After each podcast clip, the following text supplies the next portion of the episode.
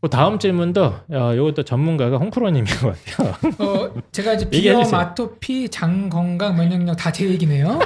그리고 요즘 이제 전염병 때문에 네. 특히 면역에 관심이 굉장히 많아요. 아, 예, 예. 네.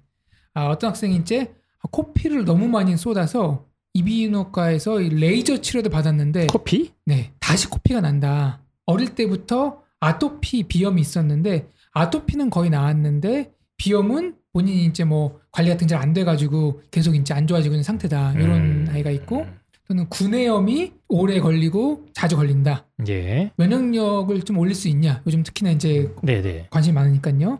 이제 뭐 몸에 뭐 염증, 뾰루지 이런 게 많이 생긴다. 어, 이게- 이런 질문들이 이제 올라왔습니다. 지금 보면 얼핏 보면 다 다른 증상들이잖아요. 뭐 아토피, 비염, 뭐 구내염, 염증 이런 게 한 분류로 묶일 수 있는 거예요. 이게 다 왜 그런 겁니까 이게?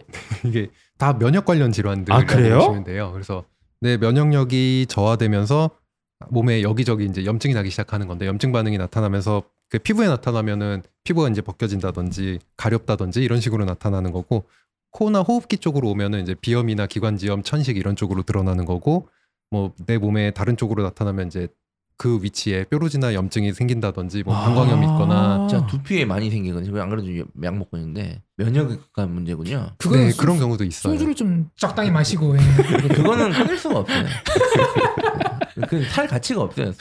소주를 좀 많이 끊는 거는. 아 이런 게 막 네. 얼핏 저는 이거 사연 보고 무슨 알레르기 같은 건가 이런 생각을 아, 좀 했는데 네네. 결국- 그거랑 좀 다른 거네요. 알레르기도 결국 면역 관련 문제여서 아, 면역이 정상적으로 잘 활동을 하면 이런 문제들이 네. 전반적으로 다 없어져요. 아 근데 이게 그렇습니까? 말이 좋아 면역이지 바꿔 말하면 깔끔한 치료가 안 된다는 얘기 아닌가요? 예, 이게 쉽게 좋아지진 않아요. 그렇죠. 요즘 이런 아. 상황들이. 그러니까 제가 이게 피부과 가도 두피 염증 생겨서 가면 약을 염증 약을 주시는 건데 이게 근본적인 치료는 아니다라고 항상 말씀하시거든요. 네네. 예, 제대로 잡히려면은 약간 인간 개조에 가까운 수준으로 뜯어고쳐야 돼요, 사람을. 그래서 쉬운 문제들은 아니에요. 여기 나와 있는 문제들은. 제가 아토피 분들이 병원 가면은 예. 뭐라고 쓰는 줄 아세요? 뭐래요? 다시 태어나래요? 이거를 그러니까 근본적으로 치료하려 그러면 네. 자 다 정리하시고 공기 좋고 어. 산 좋은 데서 아무 스트레스 받지 않고 먹고 놀면은 완치가 된대요. 어, 그럴 수가 없잖아. 그렇군요. 예. 아, 그러니까 면역력 때문에 뭐 아토피라던가 뭐 각종 염증 뭐 군데군데가 아픈 게 이게 면역력과 연결이 된다. 지금 써 있는 질환들은 아까 말씀드린 그런 질환들은 면역력 관련인 경우가 많아요. 아, 이 면역이 요즘 더 중요한 게 뭐 코로나 이런 것 때문에 음. 이거 중요하지 네네. 않습니까? 이 면역력이 강하면은 코로나 바이러스 이런 것도 다 때려잡는 거 아닙니까? 그렇다고 걸릴 게 안 걸리진 않지만 네, 걸렸을 때 가볍게 앓고 넘어가죠. 어. 이거 데, 데모가 아닙니까? 그러면 요즘 빨리 약 만들어서 파셔야 항상 뭐 이런 경험을 못 하면서 살았는데 홍프로 님은 이런 게 좀 있지 않았습니까? 뭐 아토피 이런 거 계속? 아토피가 이제 어릴 때부터 이제 몸에 접히는 부분이라든지 이럴 때 이렇게 아. 긁고 하면 딱정이가 네. 져요. 밤에 하, 너무 가려워서 음. 잠 못 잡니다. 아, 이건 공부도 방해가 되겠네요. 제가 고3 때 스트레스가 심해지면은 아토피가 온몸으로 퍼져서 머릿속에서 이렇게 진물이 흐릅니다. 아니 홍포 선생님은 장도 안 좋고 아토피에 뭐 어떻게 삽니까? 무슨 일을 그래서 사는 게 하는데 힘듭니다. 네. 무슨 일은 아닌데 아니 저도 여기서는 예. 전 저기 면역력 문제라고 이제 보면 알겠는, 알았는데 뾰루지는 많이 생기고 네. 머리에 아 뾰루지가 나요? 그리고 구내염이 제가 오래 가진 않는데 자주 생기거든요, 되게. 그냥 이빨 좀 딱지 네. 그래요. 근데 이빨이랑 상관없습니다, 그거는. 이빨 따는 상관이 없어요. 아 상관없어요? 네. 예. 맞습니까? 이빨 안 닦으면 구내염이 생깁니까? 구내염이 이 닦는 습관이 안 좋은 사람이 자주 생기는 경우는 있어요. 아. 칫솔로 찔러갖고 상처를 잡고 내서 네. 아. 그런 경우는 있는데 보통 요게 자주 생긴다 그러면은 이제 아까 말씀드린 대로 뭐 과로를 했든 뭘 했든 해서 면역력이 떨어지면서 이게 아, 만성적으로 온 경우가 그렇구나. 있고 바로 많이 하잖아요. 아니면 비타민 B 부족의 대표 증상 중 하나가 아. 구내염이에요. 비타민 D요? B요. B? 네네. 아. 그래서- 아, 종합 비타민은 먹으면 그게 말 그대로 종합 비타민이군요. 그게. 비타민 B를 먹고 그게 싹 없어지는 경우도 덜어 있어요. 물론 음. 그렇게 많은 비율을 차지하진 않지만 알겠습니다. 뭐 각종 피부 쪽이나 뭐 비염이라든가 구내염이나 뭐 머리에 뾰루지가 난다거나 뭐 이런 것들이 전체적으로 우리 아이가 만약에 이런 게 있다면 그냥 면역력이 전체적으로 좀 문제가 있는 네 그런 그래서 거라고 이해해야겠네요. 요거는 쉽게 해결할 수 있는 문제는 아니어서 아. 가서 치료를 받아야 되고요. 그리고 만약에 저희 쪽으로 오신다고 해도 쉽게 고쳐드릴게요라는 얘기를 제가 잘 안 아, 하는 이거는- 질환들이에요. 그래서 아. 이거는 양방에서도 쉽게 못 고치는 거고 한방에서도 이거는 쉽게 네 못 어딜 가도 고치는 장기적으로 좀 길게 보고 네. 좀 천천히 잡아가야 되는 문제지. 어. 양방에 가면 이런 얘기 합니다. 그 알약을 줘요. 네. 그럼 그게 이제 조금 가려움 삭는 그런 약이거든요. 네. 먹으면 확실히 효과가 있어요. 아, 가려움을 좀 완화시켜주는. 네, 네. 예. 덜 긁으니까 덜 덧나게 되는 거죠. 음, 의사 선생님 그러세요. 제가 이게 치료제냐 물어보면 치료제는 아니라 증상 완화제인데 음, 나이가 먹어가면서 이게 자연적으로 증상이 덜해진다. 그럼 음, 나이가 먹기 전까지 그 증상 심한 걸 좀 가라앉혀주겠다 이런 얘기를 하세요. 음. 그러니까 치료는 자가 면역으로 되는 거고 그 사이에 이제 나이가 들면 해결된대요. 네, 그러니까 나이가 들면 해결 다 되겠지 죽으니까 뭐 어차피 다. 서른 어. 그 과학적으로 서른 그렇게 얘기하면 의사 선생님이 힘들잖아 이러시는데 그 정도로 이게 치료가 힘든다는 얘기죠. 네. 네. 그러니까. 음. 한 통계적으로 서른 다섯 살 정도가 넘어갔을 때 네. 의미 있게 줄어든대요. 아, 음. 그 아토피나 이런 비염 갑자기 같은 증상. 슬퍼지는데요. 네. 네네. 그러면 이제 이런 면역 관련된 질환, 요거 뭐 근본적인 치료는 당연히 힘들 텐데 그래도 조금이라도 이렇게 평소에라도 뭐 해볼 수 있는 솔루션이 이런 거 없습니까? 일단 제일 좋은 건 당장 병원에 가서 뭔가 받고 예, 체계적인 네. 비타민 치료를 B를 받는 거. 일단 좀 먹고 염증이 자주 나는 사람들은 예. 네. 일단 과일 채소류가 괜찮은 편이에요. 과일과 채소, 네네. 아. 특히 과일보단 채소 쪽이 좀 더. 아. 채소. 그냥 다양한 채소를 골고루 오. 섭취하는 게 좀 도움이 돼요. 저 채소 많이 먹는데 김치를 많이 먹는데 과일을 전혀 안 먹거든요. 제가 과일 좀 먹어야겠네. 과일과 채소가 어쨌든 면역력 강화에 확실히 네. 도움이 효과가 된다. 있는 건가요? 그럼? 면역력을 강화한다기보다는 이렇게 면역력이 약간 이상하게 작용하고 있을 때 네. 그거를 정상화시켜주는 염증이 덜 나게 하는 음. 아 염증을 네. 덜 나게 해줄 수 있는 그런 효과가 채소와 과일에 있는 거고 술을, 또뭐 네. 술을 좀 끊고. 아, 참 애들인데 오늘 아, 진짜 저, 저, 예, 저, 오늘- 제 얘기한 거예요. 제 예. 얘기. 아이들 아이들 혹시 음주하고 있으면 음주 더 끊고 또 없을까요? 면역력 강화를 위한 거 영양제 이런 거 확실히 효과가 있나요? 이것도 예, 관련 영양제들이 있어요. 항산화 효과가 있다고 표현하는 영양제들이 이런 염증성 문제에 도움이 많이 돼요. 항산화 네. 코엔자임 뭐 이런 거 아, 예, 예. 코, 예, 잘 아시네요. 잘 예, 저 모르는데. 먹고 있습니다. 요즘. 그래서 그 예. 코큐텐이랑 아니면 뭐 비타민 C라든지 셀레늄 뭐 이런 것들 그럼 약국 가서 뭐라 그래야 돼요? 어, 항산화 달라요? 효과가 있는 영양제 항산화 효과가 있는 영양제를 달라 그러면은 네. 아마 적당한 거로 오. 골라 주실 거예요. 어, 좋네. 항산화 효과가 있는 영양제들 그리고 채소와 뭐라 그랬지? 과일. 네. 예. 네. 알겠습니다. 그거에 제가 예전에 갔을 때 제가 저기 콧물 재채기 비염 심하다 그러니까 코 세척 해보라고 그래서 아직도 하고 있거든요. 아, 네, 네. 음. 코세척도 괜찮은 방법이에요. 뭐- 아내를 뭐예요, 그건? 코로 뭐 그- 음료수를 마십니까? 식염수를 마십니다. 아, 식염수를. 네. 예. 먹지는 않는데 일로 넣어서 반대쪽으로 빼는 어, 그, 그, 그, 그게 저도 몰랐는데 네. 사실은 이제 우리가 하루 종일 생활하면서 네. 공기를 마시고 하면서 공기 속에 있는 먼지가 코에 네. 그렇죠. 이렇게 쌓일 거 아니에요. 아. 근데 그 일반인들은 전혀 상관이 없는데 이제 알러지나 면역이 약한 네. 사람은 그 계속 이제 재채기, 콧물 이런 걸 유발하는 거거든요. 하루에 재채기 한 5천 번 하면 어지럽습니다. 그렇죠. 음. 근데 비염 친구도 그렇게 하거든요. 그래서 제가 그걸 지- 아직까지 하고 있어요. 효과 있는 것 같아요. 콘센트를요? 이렇게 식염수로 이렇게 오른쪽 코로 물을 넣어서 왼쪽 코로 빼는 건 빼는 건데 그거 어떻게 하는 거예요? 기계가 있습니까? 한번 시범 시범 한번 보여주시죠. 그게 이제 이런 통이 있어요. 네. 그 통으로 이렇게 해가지고 이렇게 넣으면은 이렇게 나옵니다. 들어가서 나옵니다. 세척이 돼요. 야, 예. 홍프로님은 사실상 종합병원이기 때문에 안 해본 게 없습니다. 예. 이분 보- 나중에 책 한 그냥 권 쓰시죠. 예. 실험체로 사용하시는 거 아닙니까?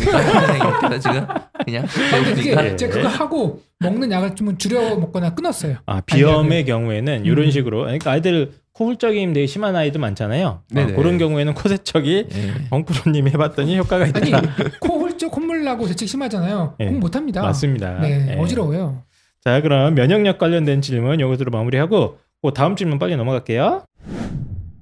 생리통입니다. 생리통. 네. 그러니까 뭐 배란일이 다가오거나 아니면 이제 생리가 있는 날에 배 통증이 이게 되게 심하다고 그러더라고요. 일단은 저희는 남자들이기 때문에 이게- 이게, 얼마나 심한지는 잘 모르겠어요. 예, 예. 얼마나 고통스럽다고 하는데 이게 배 아픈 예. 것도 있지만 두통으로 네. 올라오기 시작하고 막 어, 머리가 막 깨질 것처럼 예. 아프다. 이런 얘기 많이 들었거든요. 근데 이게 뭐 여학생들들도 이게 심한 정도가 있고 실제 많은 영향을 주죠 학업에. 시험 때 만약에 이렇게 되면 예. 또 치명적이기 때문에 이거 생리 주기도 조절하고 그러세요. 예. 아, 그렇습니다. 만만치 않은 문제예요. 예. 왜냐하면 이것도 예. 생리통이 없는 사람보다 있는 사람이 더 많은 것 같아요. 어, 훨씬 많은 예, 거죠? 예. 거의 제가 본 사람이 한 80%는 있는 것 같은. 아 그 정도입니까? 네, 어. 그래서 물론 뭐 일단 몸이 안 좋아서 오는 사람들이니까 이것도 있을 가능성이 더 높긴 예. 하겠지만 그래도 거의 대부분 여학생들이 한 번쯤은 겪어본 문제가 아닐까 음. 싶어요. 그럼 이거 그냥 그 모든 살아있는 생명체면은 원래 이제 생리나 이런 주기 때마다 아픈 건가요? 아니면 이것도 일종의 병이라고 생각해야 됩니까 이거? 아주 건강하면 안 아파야 맞아요. 아 음, 그래요? 정상적이라면. 진짜요? 네네. 뭐, 그러니까 불편할 수는 있는데 음. 어. 요게 불편하다. 어. 이게 심하게 아프다 이렇게까지는 안 가는 게 음. 정상이기는 해요. 아, 근데 그러니까 통증이 심하면 확실히 문제가 있는 거네요. 예, 예, 근데 드문 경우긴 한데 근데 안 제 네. 아픈 게. 가르친 학생도 너무 이게 심해서 하다 하다 종합병원 가서 정기 검진을 받았대요. 음. 네. 종합 검진을. 근데 멀쩡하다가 나온대요 다. 예, 멀쩡한 경우가 훨씬 많아요. 아픈데. 그럼 얘가 아픈데? 얘가 네. 거의 공부를 못할 지경이에요. 이것 때문에 네. 거의 한 달에 일주일 정도를 뭐 알아 누우니까 이- 이 학생이 지금 공부도 거의 뭐 중단 상태고 음. 이렇게 되는데 어 이거 왜왜 병원 가서 증- 검사해도 안 나온다는 거죠 원인이? 예, 예, 예. 왜 그런 거예요? 근데 왜 아픕니까 갑자기 이게? 이게 한의학적으로는 굉장히 다양한 원인이 영향을 미쳐서 생기는 문제인데 음. 그래서 요거는 머리를 방향을 잘못 잡아서 그런가요? 무슨 얘기예요? 아니 옛날에 이런 얘기 많이 들어요. 제가 안동에 살다 보니까 안동에 전국에서 무당이 가장 많은 도시거든요. 예. 근데 웃긴 건 교회도 가장 많아요. 거기가. 예. 교회 옆에 무당이 있고 그래요. 이제 이런 다양한 얘기를 많이 듣다 보니까 죄송합니다. 네. 예. 왜 원인이 뭡니까 한의학적으로는? 다양한 원인이 있는데 기본적으로 학생 때 그런 경우는 네. 이제 아직 완성이 되지 않아서 아 과정상에 있는 음. 네. 내 아. 그 생리 문제가 생기다 보니까 이제 통증이 있다든지 뭐 주기가 안 맞는다든지 이런 문제들이 많이 생길 수밖에 없어요. 취약하니까. 음. 왜냐면 우리가 다른 기관들은 태어날 때부터 기본적으로 정상 작동을 해서 네네네. 중고등학생 될 때쯤 되면 이제 얼추 다 성장이 끝났는데 그렇죠. 얘는 이제 시작인 기관이라 예, 2차 성징. 아. 뭐 하면- 네, 하면서? 그래서 이제 약간 원활하지가 않은 그럼 그런 좀 경우가 많아요. 일종의 성장통으로 볼 수도 있나요? 크게 봐서는 음. 성장통은 아니지만 하여튼 그런 느낌으로 받아들이셔도 음. 되고 그래서 아. 좀 성인이 되면서 없어지는 경우도 많아요. 음. 어, 그러니까 사춘기면은 이럴 확률이 상당히 높, 높겠네요 기본적으로. 예, 그렇기도 어. 하고 그리고 다행인 거는 아마 올 가을부터 생리통에 대한 한약은 의료 보험이 되는 걸로 알고 있어요. 요번에 발표한다 그러는데 어. 오. 음. 그러면은 조금 치료를 한번 시도해 보시는 것도 아니, 근데- 괜찮을 것 같아요. 이게 사춘기에서 발달 과정에서 나타나는 거면 원인이 치료가 불가능한 거 아닙니까? 이러면? 그러니까 그렇죠. 지- 뭐 이게 병원 가도 네. 깨끗하다면서요. 네. 예, 예, 문제가 그래서 없이. 뭐 아주 증상이 가벼운 경우에는 저희도 치료를 따로 하진 않고요. 이제 네. 아무것도 못할 정도로 아프다 그러면 그건 문제가 있는 거예요. 왜냐하면 네. 성장통이 걷지 못할 정도로 무릎이 아프진 않거든요. 예. 음. 예, 그래서 내가 사는데 방해가 될 정도로 아프거나 뭐 정도가 심하거나 다른 문제가 같이 있는 경우에서 기본적으로 요거는 제가- 환자를 보고 판단을 예. 해야 되는 제가 문제예요. 듣기로는 뭐 혈액 순환이나 이런 게 이제 그 생리 주기나 배란 주기 때 이제 이상이 생겨서 네, 두통도 예. 올라오고 이런 거다 뭐 이런 얘기를 주워 들었는데 맞나요? 쉽게 설명하면은 뭐 그냥 그렇게 이해하셔도 되고요. 아니면은 네. 뭐 더 복잡하게 이야기하면은 그 생리 쪽 관련된 그쪽 염증 산물들이 생겨갖고 그게 몸을 돌아다니면서 어딘가에 문제를 통증을 아. 일으키고 막 이런 경우도 아이고, 있고 그래요. 이게. 복잡하네. 네, 네. 그렇구나. 그러니까 이게 근본적인 치료가 아니고 지- 진통제, 그러니까 개보린밖에 없는 거잖아요. 그 진통제를 먹는 거잖아요. 그러니까. 네네. 그러고 음. 치료를 하려면은 또 요것도 할 수는 있는데 쉬운 음, 문제는 야, 아니에요. 이것도 진짜 아 착하네. 어렵네. 한의학은 뭐 이렇게 다 어렵게 합니까 문제를? 개보린 먹으면 되는 거 아닌가요? 아. 진통제? 저도 그런 걸 만들어 보고 싶습니다. 그러니까 이제 결론은 어. 우리 딸아이가 혹시 생리통 때문에 작업에 좀 항상 문제가 있다. 또 어머님들도 때마다. 많으세요 생리통을? 만약에 예. 그런 거면 정말 심하지 않은 거면 그냥 타고 넘어갈 수밖에 없고 정말 심한 거면 병원을 가야 되긴 하는데 막 눈에 띄는 치료 효과를 보긴 힘들다 이거네요. 그러면 한의원 쪽으로 가시면은 그래도 꽤 많이 좋아져요. 아, 생각보다는. 아 그래요? 네. 오히려 산부인과보다 산부인과에서 검사를 했는데 무슨 이상이 있다 해서 네. 산부인과 치료를 하면 싹 없어지는 경우가 있어요. 네. 아, 근데 그게 아니라 검사를 했는데 아무것도 없다 그러면 산부인과에서 다시 진통제만 줘요. 아, 음, 산부인과 그거를- 가서는 문제 없습니다 어머니 그러면 이제 한의원을 가야 예, 된다. 예, 예. 아. 그렇게 가시면 되는구나. 이것도 한 뭐 몇 달 정도 약 먹으면 좋아집니까? 이것도 근데 조금 길게 봐야 돼요. 장 안 좋고 이런 학생들보다는 좀 더 길게 아이씨, 또 잡고. 약값 많이 들겠네 이거. 한 3개월 이상 그러면? 예, 예. 아 이래서 남자들이 어렵네. 생리통을 겪었다면 진작에 약을 만들었을 거라는 얘기가 나오는 거야. 음. 제가 이런 얘기를 학교 다닐 때 많이 들었거든요. 제 음. 친구들한테. 음. 그게 뭔 소린가 했는데 이런 얘기였군요. 네. 알겠습니다. 어쨌든 생리통으로 고생하시는 분들이 많은데 청소년기에 특히 좀 그럴 수 있다고 하고요. 산부인과 가서 뭐 검사 받아보시고 네. 뭐 별게 없다 그러시면 한방 치료가 꽤 이건 효과가 있다고 있을 수 저도 들은 있다. 얘기인데 네. 뭐 효과가 확실히 있다고 그러더라고 한방 쪽에 이런 네네. 문제에서는 예, 뭐 혈액 순환이나 이런 걸 좀 이렇게 개선해 주는 거라서 뭐 음식이나 이런 걸로 어떻게 할 수 있는 거 있나요? 어, 요거는 평소에. 통증 관련된 문제라 쉽지는 않아요. 음식이 아. 크게 듣지는 않을 거예요. 근데 보니까 알겠습니다. 한인쌤은 이게 싼 거. 음식으로 뭔가 해결하잖아요. 그거는 약은 비싸. 아침에 KBS, MBC 이런 거 보면 어? 그 이상하신 분들 나와가지고 뭐 이거 먹으면 해결된다. 그래. 그거 보세요. 그리고 예전에 뭐 히포크라테스가 그랬잖아요. 네. 음식으로 못 고치는 뭐 병은 약도 못 고친다 뭐 그런 얘기 해가지고 아, 알겠습니다. 그 어쨌든 히포크라테스 예, 선생님 그런 얘기 안 했어요? 네. 네. 확실합니까? 그런 것 같아요. 네.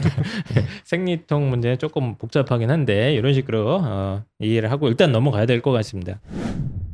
어, 약과 관련된 질문들이 되게 많았어요. 자 아이들이 많이 먹는 홍삼, 비타민 이런 거를 이제 오래 먹어도 되는지 음. 어. 이런 걸 물어보셨고 아이가 시험 기간만 되면 입안이 헐고 뭐 대상포진도 왔었고 음, 뭐 체력이 고갈됐다면서 울고 있고 아이고. 예. 근데 처음으로 홍삼을 먹였는데 평소보다 빨리 회복됐고 어. 와. 예, 학생용 홍삼 맥기스 파우치 요즘에 그거 선전하잖아요. 그 홍삼 네네네. 그거 이제 선전하잖아요. 그걸 지금 먹은 것 같은데 요런 거 좀 장기 복용해도 괜찮은지 아이들한테 맞는 영양제가 실제 있는지 이런 거 음, 여기 아예 그냥 정확히 이름도 정해져요. 그 진짜 정, 정광장 아이패스 그거 있잖아요. 선전하잖아요. 예, 그거. 예. 예. 스카이캐슬 할 때도 그거 엄청 시, 그 뭐라 하지? PPL. PPL. 예. 엄청 유명한 예, 겁니다. 예, 정관장 이거. 이런 근데- 게 효과가 있는지 이제 물어보겠습니다. 근데 예, 네, 효과는 효과인 것 같은데 이게 오- 오래 먹었을 때 걱정이 약간 되시는 부분이 있는 것 같아요. 이런 거 이제 홍삼 같은 음. 거 잘못 먹어갖고 체제 얘가 어렸을 때 홍삼을 잘못 먹어가지고 그런 이렇게 거 있잖아요. 못생겨졌습니다.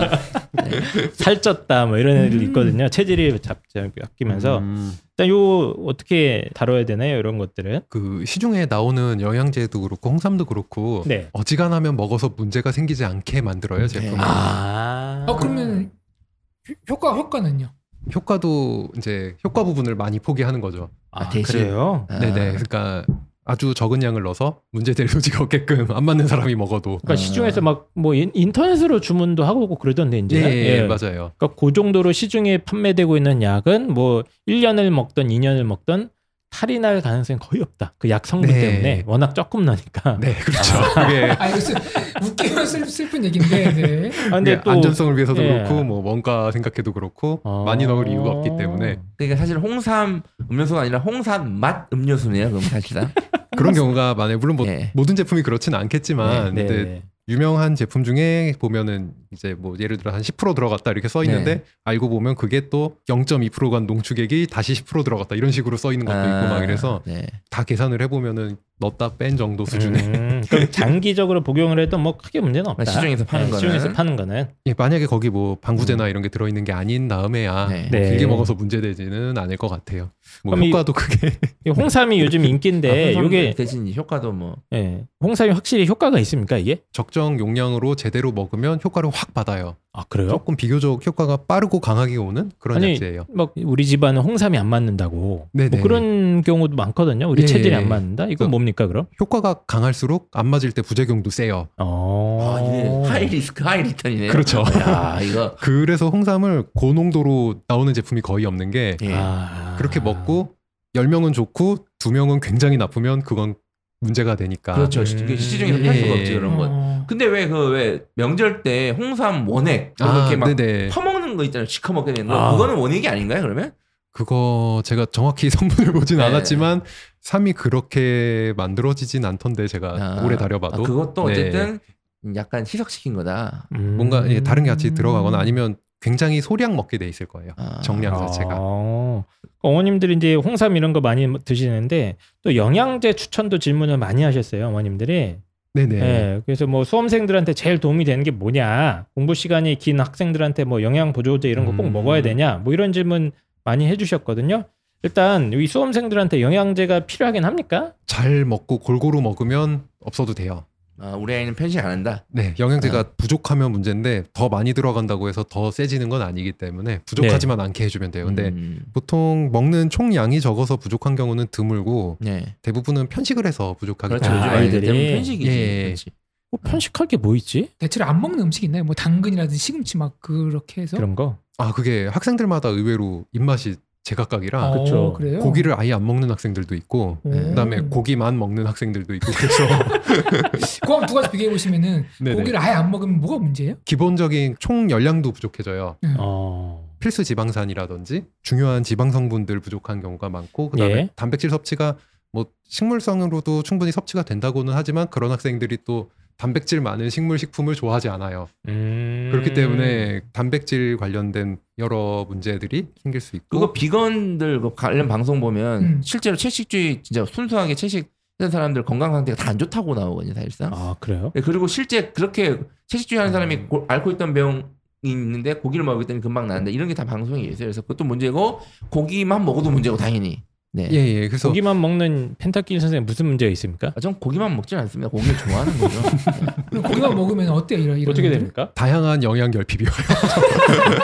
사실 굳이 채식이냐 육식이냐를 예. 그러니까 고기만 먹는 사람과 채소만 먹는 사람이 있으면 채소만 먹는 사람이 더 건강하긴 해요. 아, 그래요? 진짜요? 차라리 네. 아, 차라리 고기 많이 아, 먹으면은 그래? 머리에 막 염증 생기고 막 뾰루지 나고 막 그러나요? 예, 예 실제로 그래요. 음, 아 맞네. 그래요? 그래서 근데 펜타 어, 육식이 좀 선생님은 크면 이제 곡주를 마시니까 음. 그걸로 좀 근데 어쨌든 편식 문제는 아마 어머님들이 제일 잘 아실 거예요 우리 아이가 음. 보통 먹는 걸 제일 가까이서 보시고 컨트롤 하시니까 그러니까 편식이 있다면 영양에 문제가 있을 확률이 높다.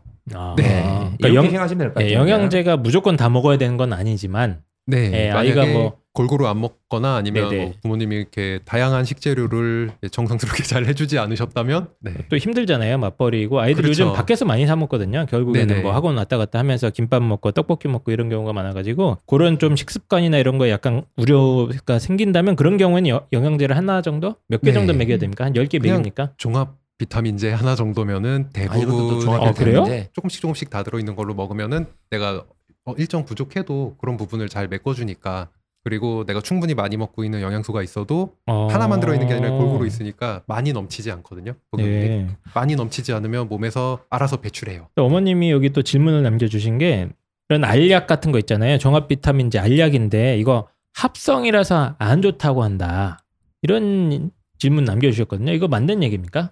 그게 합성이어서 조금 안 좋은 게 있고요. 성분에 따라서 네네네. 합성이랑 아닌 거랑 똑같은 게 있고 그래요. 천연 비타민 사람들이 천연 하면 무조건 좋은 걸로 생각하잖아요. 천연 예. 비타민 이런 거랑 합성 비타민이 차이가 있어요? 아예 성분 자체가 다른 경우도 있어요. 아 가끔 가다가 예, 예. 아 그런 경우도 있고 그게 아니라 완전히 똑같다고 하더라도 조금은 다르다고 볼 수가 있는 게 천연 비타민이라고 해서 우리가 그 성분만 정확하게 추출하는 게 아니라 그렇죠. 그거랑 같이 딸려 있는 다른 영양이라든지 이제 그런 게 같이 들어와서 음. 그런 면에서 조금 더 나을 수 있다 이렇게 볼 수는 있어요. 그리고 근데 합성이라서 예. 딱 꼭 안 좋은 건 아니지 않습니까? 네 합성이라고 해서 뭐 나쁘진 않아요. 근데 예를 들어서 뭐 비타민 D다. 근데 네네네. 합성 비타민 D고 천연이 있다. 네. 그랬을 때 얘는 두 가지가 화학적으로 다른 물질이거든요. 아 그렇습니까? 예, 성분이? 요새는 그거를 정확히 똑같이 합성을 할 수 있는지 모르겠는데 비타민 아. D랑 E는 다른 걸로 알고 있는데 네. 어쨌든 만약에 그래서 이걸 먹었을 때 이걸 먹었을 때 당연히 효과가 다를 수밖에 없어요. 아 그리고- 조금은 다를 수 있다. 네. 예. 어. 그리고 합성으로 비타민이 다른 물질이 나왔을 때 그걸 우리가 꾸준히 먹었을 때 좋은지 아닌지는 연구가 덜 돼 있는 아, 분야가 돼 그래요? 버리니까. 이 약국 가면 이거 합성 아무 문제 없다고 그러실 것 같은데 합성 약들. 예, 아 물론 기본적인 위험성 예. 연구는 다 돼 있는 제품들이라. 그렇죠. 예. 네. 그러니까 뭐 합성이라서 무조건 안 좋다고 생각하시면 건 저는 좀 오히려 그게 그 생각도 네, 위험할 맞아요. 것 같아가지고. 그리고 사실상 같은 물질로 합성하는 경우가 더 많기도 예, 하고요. 예, 네. 예. 알겠습니다. 이거 좀 복잡한 문제인데 뭐 합성이라서 무조건 안 좋다 이렇게 생각하면 안, 예, 안 될 예. 거는 같은데 어쨌든 약간의 저도 차이는 있을 수 있다. 합성을 추천하는 경우가 더 많아요. 아 그래요? 가성비가 아. 더 좋거든요. 예. 그리고 또 여기 질문이 한약 같은 거 계속 먹으면 간에 물이 되는 거 아니냐. 그래서 한약 못 먹이겠다. 이런 질문도 해주셨어요. 아, 네, 네. 한의사님 양심껏 대답해 주십시오. 양심껏. 본인. 이걸 한의사한테 예. 물어보면 당연히 답은 정해져 있는 문제인데. 근데 저 이 얘기 되게 많이 들었어요. 어. 어, 네, 저도 양방 의학, 많이 들어요. 의사 가면은 어, 치료 양의학적 처방 받고 있을 때 예, 절대 한약 먹지 말라. 어유 간 다 망가진다. 이런 경우를 내가 몇 번 봤다. 이런 얘기도 들었었거든요. 제가 직접 네. 직접. 자 어떻습니까? 간에 안 좋은 한약도 있어요. 근데 그거를 쓰는 경우가 지극히 드물어요. 아 그래요? 그건 이제 네. 뭐 극약 처방 느낌으로 사용하는 느- 그런 거네요. 약간 그리고 좀 선생님이 마음의 준비를 아, 알려주시겠죠. 하고 가요. 예. 그런 선생님이 당연히 약을. 알- 그렇게 좀 이거는 먹으면 위험하다는 건 충분히 알려주시겠죠. 네. 예. 그러니까 그래서- 모든 한약이 간에 위험한 건 아니다. 그렇죠. 왜냐면 굉장히 다양한 종류의 한약재를 쓰거든요. 네. 보통 약전에 등록된 게 500가지 정도의 음. 한약재가 있는데 오. 그게 일률적으로 다 간에 해롭지는 않을 거잖아요. 네네. 그래서 그 중에 몇 가지가 문제되는 것들이 있는데 그런 게 들어가는 약은 요새 다들 간 걱정을 많이 하니까 필요해도 안 써요. 제가 네. 봐도 별 아. 문제 안 될 네. 만약에 문제가 된다고 쳐도 아, 연구가 돼 어. 있군요. 예, 그 문제되는 위험성 정도가 타이레놀보다 낮은 정도예요. 음. 근데 음. 그럼에도 불구하고 하도 다들 간수치가 1이라도 오르면 굉장히 두려워하시기 때문에 네. 예, 예. 절대 그런 일이 없도록 아예 그냥 다들 피해서 쓰는 분위기고 네, 네. 쓰게 되더라도 간수치 체크해가면서 써요. 또. 네. 아. 그래서 그걸로 문제되는 경우는 요새는 거의 없다고 보시면 되고요. 그리고 문제됐던 케이스도 한 건인가 두 건 빼고 그러니까 60년대 이후 1960년대 이후로 한 건인가 두 건인가 빼놓고는 전부 이미 복용한 시장에서 사 먹은 음. 아. 독초 때문에 생긴 간독성이에요. 그러니까 한약재랑 비슷하게 생긴 다른 독초를 먹은 아 그러니까 하- 만약에 한의원이가 한약 먹고 간에 문제가 생겼다면 이거는 신문에도 나오고 한의사 협회에서 이제 연구 대상이 될 거, 그런 거네요 거의 그 예, 정도의 예, 예. 일이네요 거의 아, 그러니까 옛날에 진짜 옛날에는 네네 혹시 그런 경험들이 있을 수 있겠으나 시골에선 가끔 있다고는 예, 가끔 그럴 수 있으나 하더라고요. 이상하고 최근에 삶아먹고. 네. 한방도 사실 이제 많이 과학화가 됐고 연구가 많이 누적이 돼서 뭐 간에 무리가 돼서 뭐 네. 심각한 문제가 생기는 경우는 거의 뭐 안심하셔도 된다. 네 실제로도 예. 뭐 1년에 한두 건이 안 되는 수준으로 네. 보고 있는데 그나마도 또 근데 그러니까 예전에 20, 1960년대 이전에는 그 한의사 라이센스 없이 그 지방에서 이렇게 막 침 놓고 약 사주는 일이 있었어요. 그렇지 않았나요? 예, 사실 90년대까지만 해도 그런 분들 아니, 네, 예, 그렇죠. 있었죠. 그래서 되게 많았어요. 그래서 그랬던 거예요. 네. 예. 음, 알겠습니다. 그럼 뭐 비타민이나 뭐 홍삼 이런 것도 그냥 간에 뭐 딱히 무리가 되진 않겠네요. 예, 비타민제 같은 경우에는 아예 그 허가 받아서 나온 제품들은 다 장복한다는 전제하에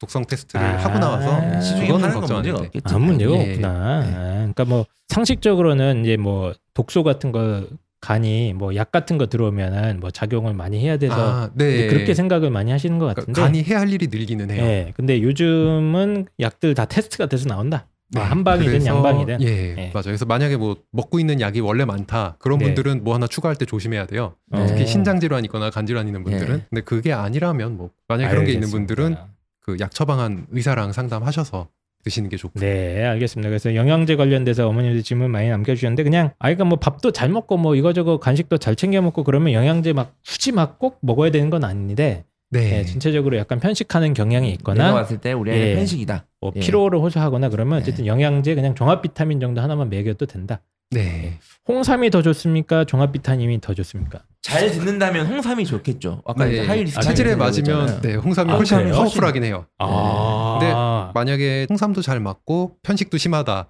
그러면 비타민을 추천할 것 같긴 해요. 아, 아니, 알겠습니다. 원장님 저기 다 이름이- 먹여야겠네. 이름이 예. 비타민 한의원인데 그 한의원 대표 비타민으로 종합 비타민 하나 추- 출시하시죠?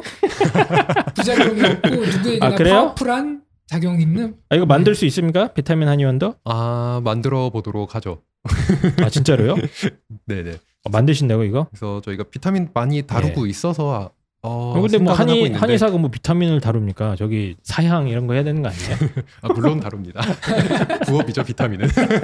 아 알겠습니다. 비타민 한의원 원장님 종합 비타민 영양제 이런 거 사실 아, 저희가 좀 연구를 하고 있어요. 이 문제는 예, 그래서 입시왕이랑 비타민 한의원 원장님이랑 뭐 지금 준비하고 있는 프로젝트가 있어서 구체화되면 다시 한번 말씀드리도록 할 텐데 일단 여기 필요한 아이들이 확실히 있긴 있네요. 예, 이런 네, 아이들 그래서 하나 모두가 정도 필요하진 않지만 예, 네. 하나 정도는 종합 비타민이나 홍삼이나 하나 먹이면 어쨌든 조금은 도움이 될 것이다. 아이들이 이제 키 성장 어. 관련해서 음. 한참 클 나이인데 이게 좀 문제가 되는 친구들 있나 봐요. 키 크는데 칼슘이 좋다고 해서 칼슘을 먹이고 있는데 이게 진짜 도움이 되냐? 어. 아, 남자 아이인데 키만 크고 살이 찌지 않는다. 이제 막 허약해 보이는 거죠. 네. 잘 먹는데 또 키가 안 커요. 이제 집중력이나 소화력을 키우는 한약재가 있는지 또 아이가 172 정도인데 몸무게가 42kg다. 그 어휴. 먹는 양이 늘어도 도무지 살이 찌지 않는다. 원래 체질이 이런 거냐? 아니면 장이 문제냐? 이대로 고등학교 가서 과연 버틸 수 있을지 걱정이 예. 됩니다. 그리고 이제 막 성장탕이라는 게 있나 봐요. 이런 게 있어요. 이러한 뭐 보약이 어떤 건지 이제 질문이 올라왔습니다. 네. 일단 이게 키 크는데 칼슘이 도움이 된다고 그래갖고 엄마가 저한테 저 멸치 엄청 먹였거든요. 저도 저도 어릴 때 먹기 싫은데 예. 골고루 먹으라고 뭐 시금치에 뭐 들었다고 맨날 먹이고 내가 얼마나 뼈에- 먹기 싫었는데. 뼈에 좋다고 예. 멸치 먹으라고 막. 이거 효과 있습니까? 냉정하게 얘기해 주시죠. 칼슘이 어, 정상적으로 밥을 반찬과 잘 먹으면 네. 크게 부족하진 않아요 사실. 아 그래요? 네. 아, 그리고 억지로 뭐 칼슘제를 골다공증이 있어서 먹는다 그런 거는 의미가 있는데 키가 안 클까봐 미리 먹는 거는 약간 과한 걱정이 아닐까. 아. 차라리 그냥 멸치나 우유 정도에서 해결하는 게 멸치 먹어야 됩니까 어쨌든? 어, 먹는 게 낫긴 그래요? 해요. 멸치는. 에이씨. 오. 왜냐면 아, 멸치를 안 멸치는 먹으려고 칼슘 말고 했는데. 다른 것도 좋은 게 많아서. 아 그래요? 네. 아, 제가 장 그 락토가 부족해가지고 우유를 못 마셔요. 아, 그래서 저는 멸치를 엄청 강- 강요당했거든요. 어, 어쨌든 뭐 칼슘제까지 먹여서 키를 키울 정도는 아니고 평소에 반찬만 골고루 먹여도 이 키 성장과 예, 관련된 예. 문제는 어느 정도 사실- 해결이 된다. 칼슘이 그렇게 우리 음식에 드물게 들어있는 요기, 그 성분이 아니기 아, 때문에 그래요? 네, 여기저기 아. 많이 들어있어요. 그래서 음. 알겠습니다. 뭐 키 크려고 칼슘제까지 사 먹으실 필요는 없고요. 그럼 나머지 질문이 이제 살 안 찌는 문제. 아 이게 좀 어, 이거 키는 어떻게 해야 돼 이거? 컸는데 이렇게 건장해야 되는데 네네. 약간 좀 마른 체형인 거죠. 음. 네네. 아, 살 찌우는 게 살 빼는 것보다 훨씬 어려운 문제예요. 안 찌는 무슨 아이들은 말씀입니까? 저희는 지금 맨날 찌고만 있는데. 군대 군대 가면 해결됩니다. 이건 네. 아, 네네. 군대 가도 어느 정도 해결돼요. 네. 그러니까 아, 그래요? 거꾸로 말하면 제가 그렇게 해결됐죠. 학생을 살을 찌우고 싶으면 군대 간 것처럼 계속 하루 종일 먹고 운동하고 먹고 운동하고 밤에 푹 재우고를 규칙적인 거. 네, 아. 그렇게 엄청 규칙적이고 아무 고민할 필요 없고 그냥 종치면 일어나고 네. 감성으로 이렇게 규칙적으로 살면은 네. 그렇게까지 하면 살이 붙어요. 아. 그래서 요게 그러니까 생활 패턴의 문제도 있다. 네, 그러고 살 찌우는 것 자체가 타고난 체질이 커요. 요거는 그렇죠. 음, 예. 네, 그래서 숨만 쉬어도 살이 찌는 사람이 있고 거꾸로 아무리 많이 먹어도 안 찌는 사람이 있고 그래요. 맞아요, 맞아요. 예, 맞아요. 네. 근데 요거는 그 한약 먹고 살쪘다는 소리가 나오는 게 그거를 바꿔줄 수가 있어요. 어느 정도. 아 치체질을 네네 어느 정도는 어떡해요? 바꿀 수가 있어요. 오. 많이는 아닌데 나도 약간은 가고 바꿀 수 있어요. 제가 저기 군대 저기 뭐야 입대 전까지 178에 53kg였거든요 최저 와. 거짓말하지 마세요. 그때. 아, 상상이 안 아, 됩니다. 생각이 진짜, 안 진짜 나요. 이건 제가 그랬어요 진짜로 그때. 그래서 차- 살이 정말 안 쪘는데 군대 지금 한 갔다 두 배 와서 아닙니까? 두 배? 지금 거의 두 배죠. 거진 두 배입니다. 제가 그래서 살을 최근에 좀 많이 뺐어요 제가. 예, 아, 이러다가 그래요? 죽을 것 같아가지고. 예. 어쨌든 생활 패턴에 문제가 있을 수 있을 것 같고 뭐 살 안 찌고 이런 건 사실 체질 타고난 체질 문제인데 네네. 한 방에서 약간 요거 이렇게, 이렇게 체질을 살짝 바꾸는 처방이 가능은 하다. 네네 가능은 한데 쉽진 않아서 요것도 제가 하자고 추천은 잘 안 드려요. 네. 아 그래요? 생각보다 많은 노력이 필요해요. 요게. 아 그러니까 이건 사실 좀 타고난 문제가 있어서 살 안 찌고 이런 거는 키 안 네. 크고 이런 거는 약으로 잘 극복이 안 되는 것 같아요. 근데 성장탕 이런 게 있습니까 실제로? 아 키 크는 거는 그 성장탕? 조금 더 키울 수 있어요. 네. 아 진짜요? 예. 근데 성인이 크진 않고요. 한참 크고 있을 때 집어넣어 주면은 뭐 예. 뭡니까? 성장 곡선 뼈 연령으로 성장 곡선 만들었을 때 그것보다 조금 더 빠르게 크게끔 음. 아, 진짜요? 어, 이거 아, 약간 이거 여기서부터 약간 신빙성이 성장탕이 있어요 그러면? 유전적으로 이제 타고난 키를 일정 이상 더 뽑아내 주는 거는 아니고요. 그러니까 170짜리를 190까지는 못 간다. 예, 그렇죠. 아, 그건 어렵고 네네. 자, 그래서 몇 센치 정도 키울 수 있습니까? 이 수치가 중요합니다. 예, 수치가. 아, 수치가 중요해요. 네, 수치가 중요하죠. 예, 이거 책임지셔야 돼요. 어. 그렇게 생각하시면 돼요. 만약에 이, 이 아이가 유전적으로 완전히 다 올- 완벽한 환경에서 쭉 컸다. 그랬을 때 180까지 클 수 있는 학생인데 네. 이제 공부도 해야 되고 먹는 것도 이렇게 좀 부실하고 하다 보니까 한 175까지 크면 멋질 것 같다 하는 네. 거를 약으로 끌어올려 갖고 거진 80 가까이 올릴 수는 있어요. 오, 그래서- 그러니까 유전자의 복잡한데, 잠재력을 예. 다 쥐어짜낸다. 네네네 그렇게 아. 생각하시면 돼요. 근데 그거를 아니 이게 뭐 어떻게 합니까? 엄마가 그거 140이고 아빠가 160인데 아이가 190 만들어 주세요. 그러면 그거는 네 저도 불가능하고. 인, 간 네, 개조 영역으로 그거는- 가는 건데. 네 불가능한 영역이라고 말씀드리고 이게 뭐 원리가 뭐예요? 나 이- 믿을 수가 없는데 뭐 애를 거꾸로 계속 매달아 놓습니까? 아이 사람 참 옛날에 네. 성장에 필요한 거를 부족하지 않게 계속 유지를 시켜주는 거예요. 아, 어. 아. 1초도 빠짐없이 부족하지 않게 계속 유지를 해야 성장기 동안에 남김없이 커요. 음. 그렇게 생각하시면 돼요. 근데 그 성장기라는 게 사람마다 제 개인차가 원래 있는 걸로 알고 있어요. 있거든요. 네네. 어떤 아이는 초등학교 때확 크고, 어떤 네, 아이는 중학교 때확 맞아요. 크고. 그럼 언제 먹어요, 그거를? 막 크기 시작할 때? 제일 좋은 건 당연히 처음부터 끝까지인데 네, 네. 굳이 고르자면은 한창 클 때 음, 크기 시작할 때 그때가 제일 효과를 잘 받는 것 같아요. 미리 뭐- 먹을 필요는 없고 근데 대부분 성장이 멈춰서 미리라고 표현하기가 어려운 게 네. 태어나서 성장이 끝날 때까지는 계속 크긴 커요. 천천히 크고 그죠, 그죠, 빨리 그죠. 크고가 있어서 그런 거지. 그래서 근데 이제 추진력을 받아가지고 확 끌 때가 있잖아요. 예, 예. 일 년에 그 벌써 초입에 들어가는 게 가성비라 그러죠. 그거는 제일 좋게 나오긴 아 해요. 그때 왜냐면 한참 이거 네. 그 남자애들은 중요해요. 뭐가요? 두분두분 결혼 그 정- 여자도 여자도 중요합니다. 두 분 이거. 결혼 정보 네. 예. 업체 가봤어요? 저희는 아직 저희는 그갈 필요가 그렇죠? 없어요. 받아주지 않았어요. 그건 제가 그죠? 아마 네. 받아주지 않았어요. 제가 상담 받아봤는데 네. 그 등급 결혼 정보 업체를? 네, 등급을 보면은 어 그래요? 네, 등급 보면은 여자는 없는데 남자는 키가 등급에 굉장히 큰 영향을 미칩니다. 아, 네, 뭐 쓸데없는 얘기. 아, 등급이 아니 중요해요. 그게 중요한 게 아니라 네네. 어쨌든 성장탕이 효과가 있다. 나름 유효하다. 성장기 네, 유효하다. 여자한테는, 네, 오케이. 성분이 뭐지 이게? 영양, 비타민 이런 것들을 좀 다 약재가 골고루 들어가요. 그래서 아. 아, 여튼 자세한 내용은 그 동네 한의원이나 비타민 한의원 가서 상담을 좀 받아보시면 아, 그래? 됩니다. 예. 이게 와, 나름 의미가 있네요. 네. 아니 왜냐면 제 동생 키가 183인데 제가 175라서 항상 설탕을 안 아쉬웠거든요. 먹어서 그런 거예요. 음. 그건.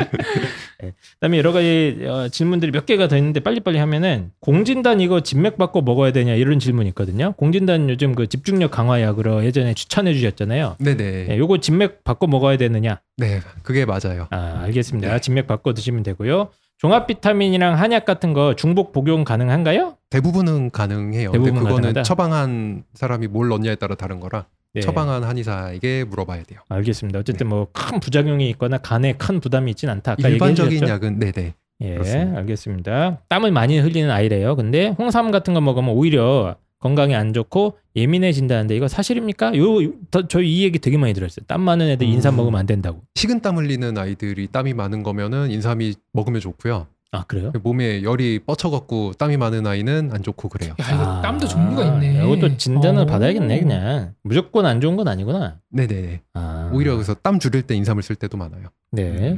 그리고 이분이 이제 삶에 관심이 많으신 것 같아요. 장내 삶은 한 번에 얼마나 먹으면 좋을까요? 봄에 일곱 뿌리를 드셨대요. 새끼 손가락보다 작은 일곱 뿌리를 드시고 가을에 또 먹을 예정인데 이게 얼마나 본인 먹어야 얘기로 되느냐? 그러니까 올리네, 이제 자녀가 네. 아니라. 어, 이게 뭐 요게- 복용량이 정해져 있습니까?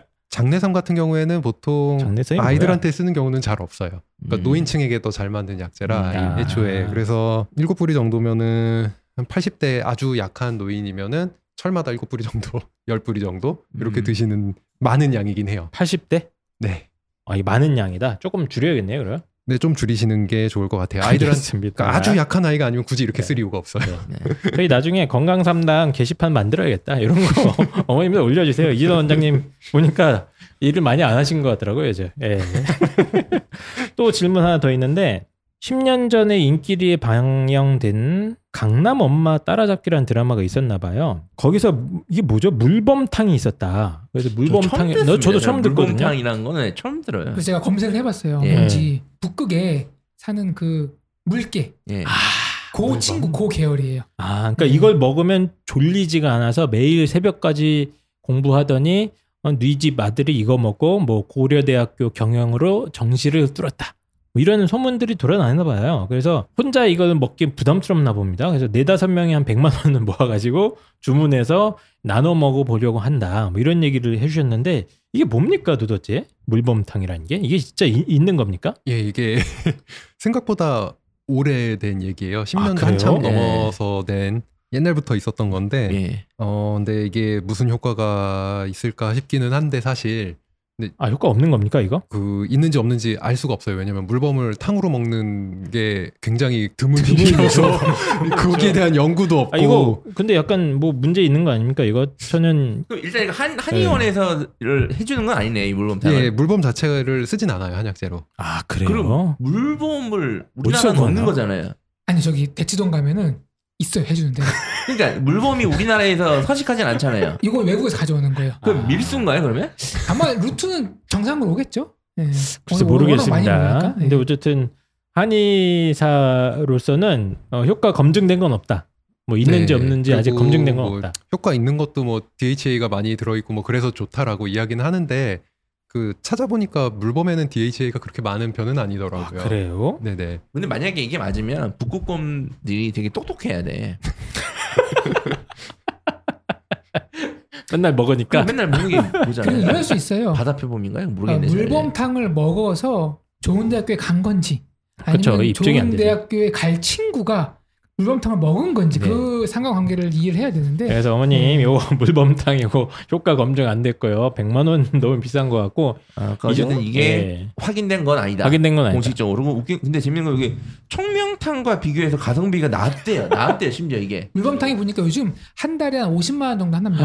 그럼 청명탕은 더 비싸다는 얘기잖아요. 청명탕은 한의원에서 조제하시나요? 안 드시나요? 정명탕 이거 예, 뭡니까? 예, 예. 이건 아, 뭘로 모르겠는데 뭘로 만듭니까? 이건 북극곰으로 만듭니까? 청명탕. 네. 아, 다 식물입니다. 아 식물이에요? 네, 네. 청명탕은 식물입니다. 이 효과가 있어요? 청명탕은 많이 드시던데요, 이거는? 먹으면 머리가 좋아지고 그러지는 않아요. 네. 아 뭐야? 그러니까 네. 집중력 개선? 아 그냥 집중력 그쪽으로 개선입니까? 작용을 해요. 아, 그때 저희한테 주신 게 뭐였죠? 공진단? 예. 그 네네. 공진단이었나요? 네네. 아, 같은 비슷한 계열이네요. 그러면. 아, 들어가는 약은 많이 달라요. 그러니까 공진단 같은 경우에는 피로 개선 쪽에 가깝고 아 피로 근데 이게 개선. 난 저는 네이밍을 잘한 것 같아. 이 청명탕이라는 게 왠지 머리가 네. 어. 좋아져. 이게 이름이 달랐으면 아마 가격이 3분의 1이었을 거예요. 똑똑탕 네, 제가 봤을 때. 아, 근데 어쨌든 한방에서 총명탕 이런 걸 쓰긴 쓰는데 집중력 개선 효과가 있는 약재를 쓰는 거고 뭐그 어느 정도 효과는 있겠죠. 근데 이제 물범탕 이거는 예, 너무 좀 네. 별론 것 같다. 연구된 바가 예, 연구된 바가 없다. 그 다음 마지막 질문일 것 같은데 이제 요즘 아이들이 맨날 뭐 온라인 수업도 하고 하면서 스마트폰에 맨날 들여다보고 있는데 눈 건강 관련해서 추천해줄 만한 뭐 음. 약재라던가 식품이나 뭐 이런 거 있을까? 눈 건강 핸드폰 예, 예. 많이 봐서 생긴 건 보통 그 청색광 때문에 문- 걱정을 많이 하셔서 그 아예 핸드폰에다가 블루라이트 필터 음, 음. 이런 아, 거 예, 해주시는 예. 게 일단은 제일 좋고요. 어. 아, 그래요? 네네 먹어서 그거를 어느 정도 보완을 해주고 싶다 그러시면은 루테인이랑 비타민 A가 전통적으로 이야기가 말- 음. 많이 나오지만 루- 그래도 좋아요. 루 뭐요? 루테인 뭐 사람 이름입니까 이건? 아 영양소 이름입니다. 영양소입니까? 네네 그거- 그러니까 루테인이란 영양소가 있어요? 네. 어. 그눈 건강에 좋아서 요즘 잘 나간다고 하는데 음, 어. 그거랑 비타민 A도 뭐 예전부터 비타민 A는 눈 건강에 이야기가 많이 되지만 그래도 음. 고전이지만 그래도 좋아요. 그게 그리고 뭐 한약재를 쓴다면은 뭐 구기자 같은 거 많이 드셔도 눈 건강에 좀 도움 되고 구기자 차, 차 절명제나. 만드는 거. 네네. 아 알겠습니다. 뭐 눈 건강 살짝 걱정하시는 분들이 있는데 음. 그런 약재들이 있다. 뭐 상식처럼 알아두시면 조금 도움이 될 것 같네요. 그래서 더 많은 분들이 질문을 많이 남겨주셨는데 거의 다 비슷비슷해가지고요. 저희가 다 이 정도로 하면은 얘기는 다 어느 정도 될 것 같고 그 이제 여름이지 않습니까? 마지막으로 하나만 더 뽑아낼게. 여름에 이게 우리 애한테 하나를 먹여야 된다. 음식으로 싼 걸로. 조금 더위에 지친 그쵸. 이런 느낌이죠. 이제 요거 요거 마지막 하나만 좀 뽑아주십시오. 마지막 요 여름을 극복해야지 아, 대학교를 가는데 그치 요거를 조금 네. 어떻게 사양은 좀 비싸고 보완할 수 있는 네. 네. 인삼은 왠지 안 맞을 것 같고 우리 아이랑 여름이면 아무래도 여름엔 역시 오미자가 오미자 그때도 얘기해 주셨던데 지난번 엄청 방송에서 진짜 좋은가 봐. 되게 좋은가 봐요 여름에는 제일 무난한 게 오미자가 제일 무난하죠. 오미자 차 네 차로 드셔도 되고 뭐 그 뭐 효과가 뭡니까 정확하게 더위 먹었을 때 회복이 빨라져요. 아 음, 좀 더위랑 맞춰 싸울 수 있는 네네. 그럼 반대말로 얘기하면은 더워도 좀 덜 지친다는 아. 얘기. 예, 아. 예 맞습니다. 그래서 여름철이다 그러면 그렇게 아, 음. 여름 요즘 진짜. 애들은 보통 에어컨에서 공부하는 환경이기 때문에 음. 더위 먹는 애들은 그게 많지 않습니다. 그래도 오가면서 지쳐요. 확 지쳐요. 그게 온도 차이가 좀 음. 심해지면 그래서 오는 거 아닙니까 더위 먹는 증상이 그쵸 예전에는 진짜로 더워서 더위 먹는 게 많았는데 요즘에는 네. 온도가 왔다 갔다 변화가 심해서 예 그렇게 되는 경우가 많은데 만약에 그게 걱정이라면은 환기가 좀 낫겠네요. 음, 황- 환기. 네. 아, 황기 오미자 근데 환기. 오미자는 좀 구하기 예. 쉬운 것 같은데 환기도 그- 삼계탕에 환기 들어가지 않습니까? 네, 삼계탕제로 아. 사시면 안에 들어있어요, 네. 같이. 어. 그 같이 뭐 있잖아요. 노란색 막 그거 나무 같은 거. 아니 근데 오미자는 알겠습니다. 따로 다 다려 먹을 수 있는데 환기는 네네. 어떻게 먹어야 되는 거예요? 그냥 삼계탕으로 드시는 게. 제일- 삼계탕 집에 아. 가서 드세요. 알겠습니다. 네. 알겠습니다 그래서 어, 싸게 먹을 수 있는 것도 네, 알겠습니다.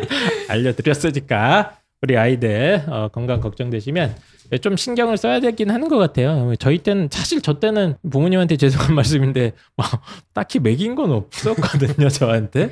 예, 저희 집이가 제가 좀 워낙 건강해서 그랬던 것 같긴 한데. 이거 봐, 다 네. 다시 키워놓으면은 다 해줬는데, 아니 밥은 잘 먹었지. 다 해줬는데 예. 아무 대준 거 없다라는. 뭐 거니까요. 음. 딱히 영양제나 이런 걸 먹은 기억은 없었던 것 같은데 그게 다 먹으라는 건 아니지만 분명히 좀 필요한 경우도 어, 네. 간혹가다 있는 것 같고 각 증상마다 정확하게 전문가 도움을 좀 받으시고 어, 원인에 맞게 어, 처방을 받으셔서 건강 관리하셔야 될 것 같습니다. 그럼 마지막으로 우리 청취자 여러분들한테 이진원 원장님 오랜만에 나오셨는데 한 말씀만 좀 해주시죠. 네, 올해 코로나로 다들 그 많이 흐트러지더라고요. 학생들이 와서 보면 아 잠깐만 코로나 얘기 나온 김에 네. 코로나 대비 뭐 약 같은 거 없습니까? 그런 게 있어요. 음식. 벌써 세계적으로 글로벌 됐지. 형 지금 다 지금 뭐 없어요? 저희 좀 알려주세요. 코로나에 내 한의사로서 나 요즘 내 몰래 이거 먹고 있다 이런 거 없습니까? 아뭐 먹고 있는 보약이 있기는 한데 아 뭡니까? 또 그거는- 혼자 먹는다 또. 아, 그거는 처방전이 필요한 아 한약입니다. 그래요? 네네 그래서 근데 또 비싼 거 드시고 있구나. 알겠습니다. 네. 비싼 게 좋긴 좋다. 자 다시 코로나 시대. 네 그래서 코로나 때문에 학생들이 생활 리듬이 깨지면서 예. 몸이 많이 안 좋아지더라고요. 근데 음. 음. 더 많은 사람들은 학교를 안 가니까 건강이 더 좋아지고 있고요. 그래서 예. 네, 너무 무리하지 말고 건강 챙겨가면서 하시길 바라겠습니다. 예, 알겠습니다. 알겠습니다. 자, 그럼 오랜만에 비타민 한의원 이진호 원장님 이렇게 출연해 주셔서 진심으로 감사드리고요.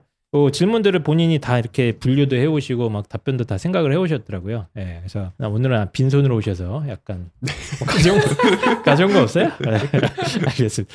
다음 출연은 저희가 한번 또 생각을 해 보도록 하겠습니다.